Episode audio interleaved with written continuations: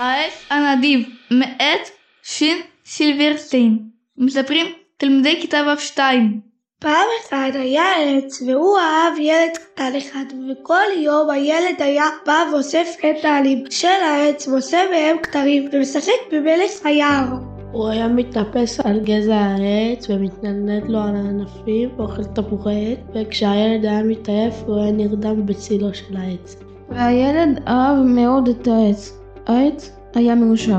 אך הזמן חלף לו, הילד הלך וגדל, לעתים קרובות העץ נשאר לבד. ואז ילד בא יום אחד אל העץ, והעץ אמר, לא, בוא ילד, בוא תטפס על העץ שלי, תתנדנד על הענפים, תאכל תפוחים ותשחק בצילי ותהיה מאושר. אני גדול מדי בשביל לטפס ולשחק, אמר הילד, אני רוצה לקנות דברים, לעשות חיים, אני רוצה קצת כסף, אתה יכול לתת לי קצת כסף? אני מצטער, אמר העץ, אבל אין לי כסף, יש לי רק עלים ותפוחים, קח את התפוחים שלי, ילד, תמכור אותם בעיר, כך יהיה לך כסף ותהיה מאושר. ואז הילד טיפס על העץ וכתף ממנו את התפוחים ולקח אותם איתו, והעץ היה מאושר. אבל הילד לא חזר הרבה זמן.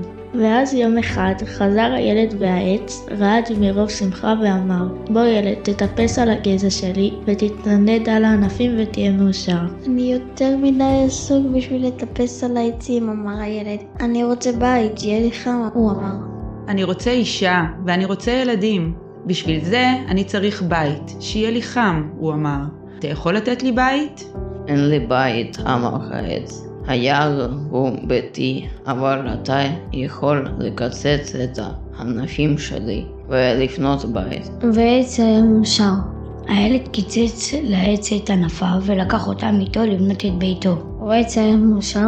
אבל הילד הלך ולא חזר הרבה זמן. וכשהוא חזר, העץ היה כל כך מאושר שבקושי הצליח לדבר. בוא ילד, הוא לחש, בוא תשחק. אני יותר מדי זקן ועצוב בשביל לשחק, אמר הילד. אני רוצה סירה שתיקח אותי הרחק הרחק מכאן, אתה יכול לתת לי סירה? אקרוט את הגזע שלי ואבנה לך סירה, אמר העץ, כך תוכל להפליג למרחקים ותהיה מאושר. הילד קרט את הגזע ובנה סירה והפליג למרחקים. והעץ היה מאושר, אבל לא מאושר ממש. אחרי הרבה זמן, הילד חזר שוב.